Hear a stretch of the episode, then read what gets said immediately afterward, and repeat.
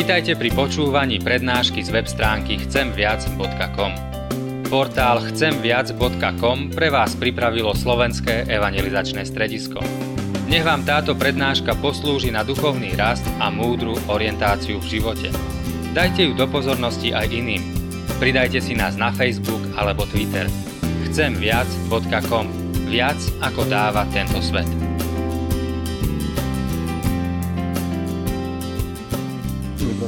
Sestry, dnes sa spolu pozrieme na jedno veľmi známe podobenstvo, ako ho napísal evangelista Lukáš, ale porozprával ho vlastne pán Ježiš. V Lukášovi sa to píše v 16. kapitole vo veršoch 19 až 31. Bol bohatý človek, obliekal sa do šarlátu a jemného ľanu a hodoval každý deň skvostne. A bol akýsi chudobný muž menom Lazar, ktorý ležiaval pred jeho bránou vredovity a žiadal si nasytiť sa odpadkami z boháčovho stola, ale nikto mu ich nedal. Len čo psi prichádzali a lízali mu vredy. Ten chudák umrel a anieli ho zaniesli do lona Abrahamovho. Umrel aj boháč a pochovali ho. Potom v mukách podsvetia pozdvihol oči a zďaleka uzrel Abraháma a v jeho lone Lazara. Zvolal, Otec Abraham, zmiluj sa nado mnou a pošli Lazara, aby si koniec prsta omočil vo vode a ovlažil mi jazyk, lebo sa veľmi trápim v tomto plameni.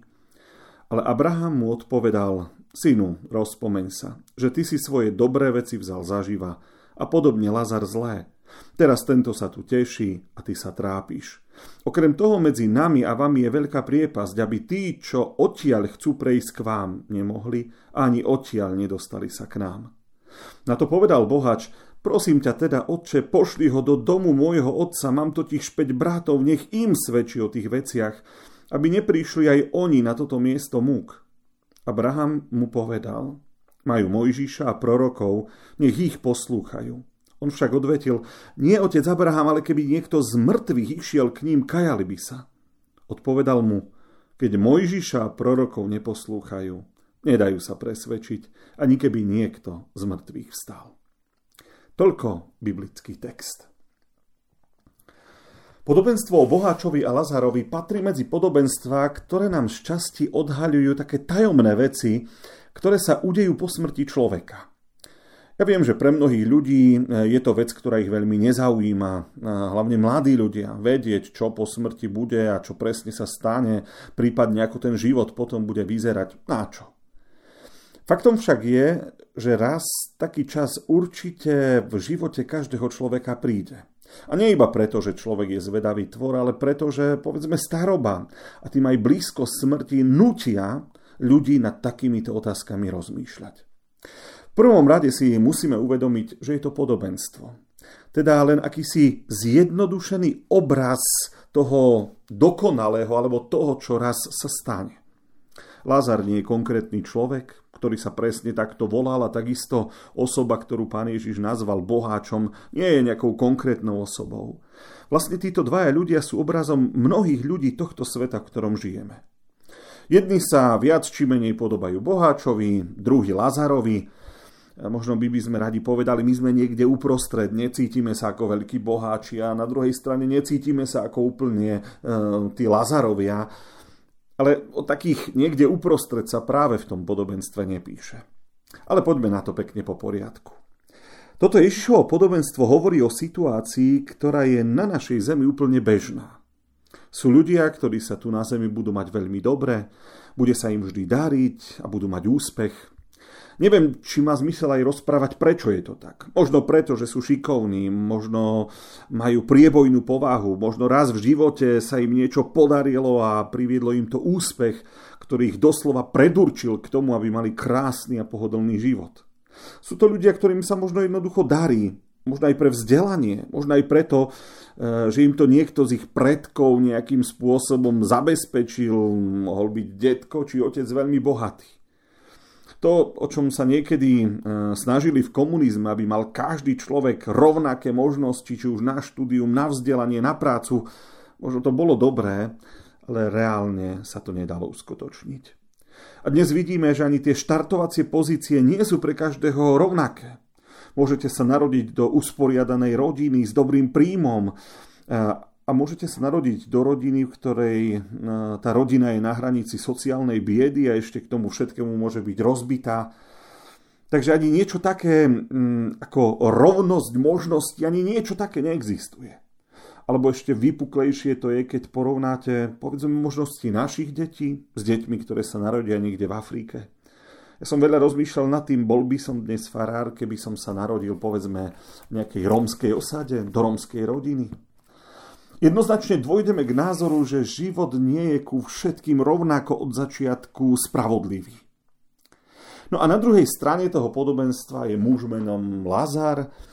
Pri ňom pán Ježiš nerozoberá, ako sa stal chudobným. Či dôvod, prečo skončil pred bránou boháča, či to bolo jeho vinou, jeho pričinením, to vôbec nevieme.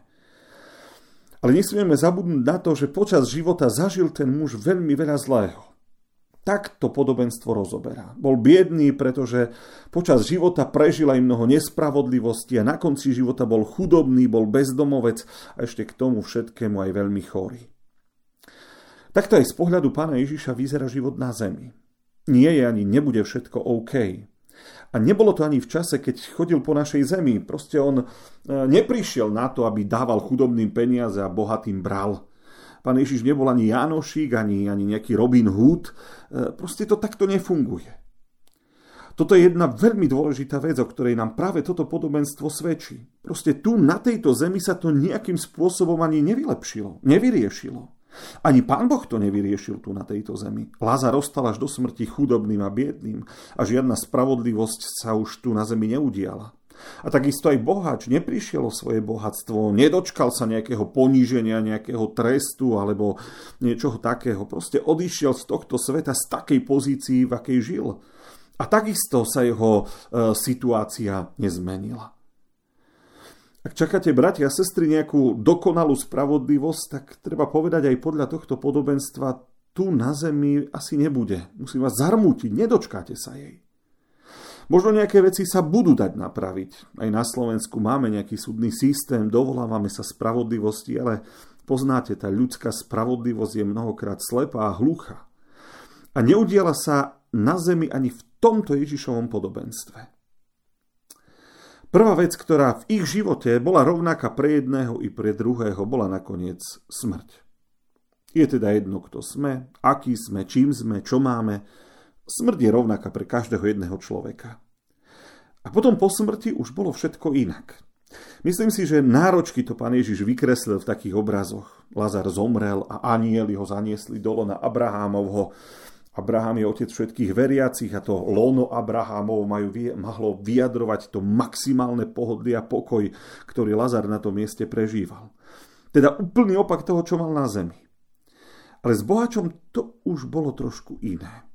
Zomrel, pochovali ho. A keď nanovo začal evidovať tú svoju situáciu, tak trpel v ohromných mukách podsvetia. Smrť nie je iba koncom ľudského života tu na zemi, je to aj, aj konečná spravodlivosť, ak to môžem tak nazvať, nad nami, nad našimi životmi. A toto hovorí toto Ježišovo podobenstvo. Proste Pán Boh vyhodnotí situáciu každého človeka úplne samostatne a jednotlivo. Zoberie do úvahy všetky okolnosti, všetky naše možnosti, ktoré sme mali, či ktoré sme premrhali.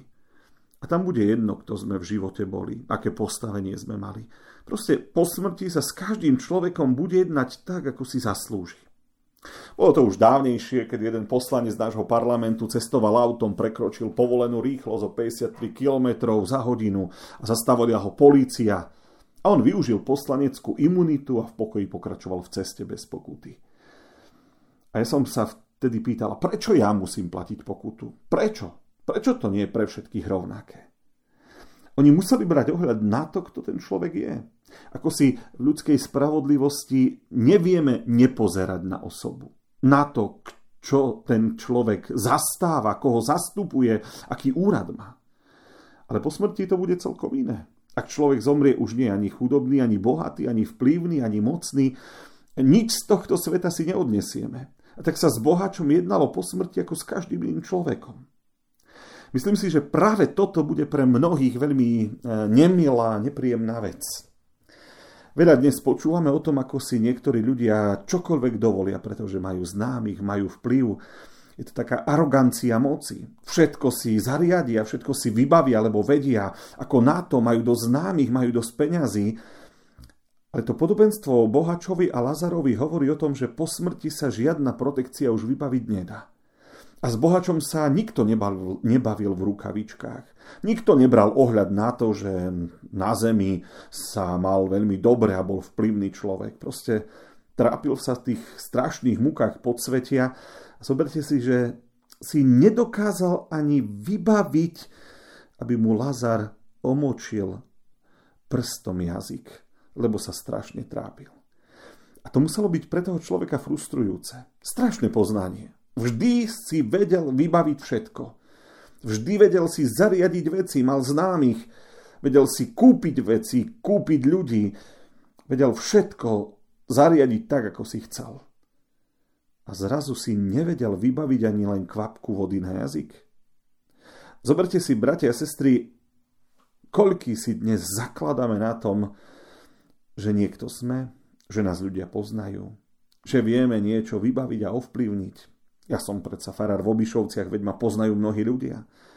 Ale vedzte, bratia a sestry, po smrti tie pozemské veci nezavážia. To jednoduché podobenstvo, ktoré niekomu môže pripadať ako rozprávka, nám hovorí o, dôležitých veciach, ktoré sa po smrti udejú. No nie je to iba zväzť o tom, že naše tituly, ani postavenie, ani meno tam nič neznamená. To, to podobenstvo rozoberá ešte jednu veľmi nepríjemnú vec. Jedno veľmi, poviem, nepríjemné poznanie človeka. To, na čo nám dal Boh čas na tejto zemi, to sa nedá urobiť potom z hora. Bohač po tých udalostiach začal rozmýšľať inak.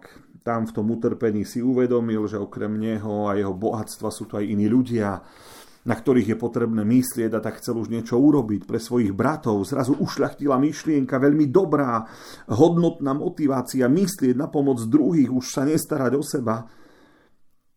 Len po smrti to všetko dobro, na ktoré sa zmohol, vlastne skončilo fiaskom. Bol to nevydarený pokus. Ak chceš myslieť na živých, tak ti Pán Boh dal tento čas tu na tejto zemi. Viete, kedy my najviac rozmýšľame tak, ako ten bohač z toho podobenstva tam už po tej smrti, keď sa trápil? E, vidím to najviac na pohreboch. Veľakrát tam pri rakve toho mŕtvého človeka stojíme s takými pocitmi viny a rozmýšľame, a mal som ho ešte prísť navštíviť a mal som sa mu viac venovať a mal som ešte zájsť sa opýtať, ako sa má. Mal som byť k nemu oveľa milší ja poviem, všetko veľmi pekné, ušľachtilé myšlienky, ale vo vzťahu k tomuto, kto zomrel, už ozaj márne. A tak to bolo aj pri tom boháčovi. Na ľuďoch mu počas života nikdy nezáležalo, čoho dôkazom bol ten vyhľadovaný Lazar pred jeho bránou, ale potom v mukách, ktoré prežíval, pochopil, čo je pravou hodnotou. Len to bolo neskoro. Strašne hnusné slovo v takej situácii, akej sa on nachádzal. Podobenstvo o Bohačovi a Lazarovi nie je vyzdvihnutím chudoby ani odsudením bohatstva. To by sme to podobenstvo pána Ježiša celkom prekrútili. Nie. Je to o tom, že život na tejto zemi veľmi ovplyvňuje našu budúcnosť. Je na ňom priamo závislá. A je to aj o tom, či my ľudia pochopíme, čo je hodnotou a čo v Božích očiach v podstate nič neznamená. Takže podobenstvo o Boháčovi a Lazarovi nie len nejaký krásny rozprávkový príbeh, ale veľmi e, takým sofistikovaným, múdrym spôsobom e, odkrýva tento príbeh tajomstva života po smrti. A vedzte, bratia a sestry, že, že to bude tak, keď to rozprával Ježiš, ktorý tú budúcnosť pozná. Amen.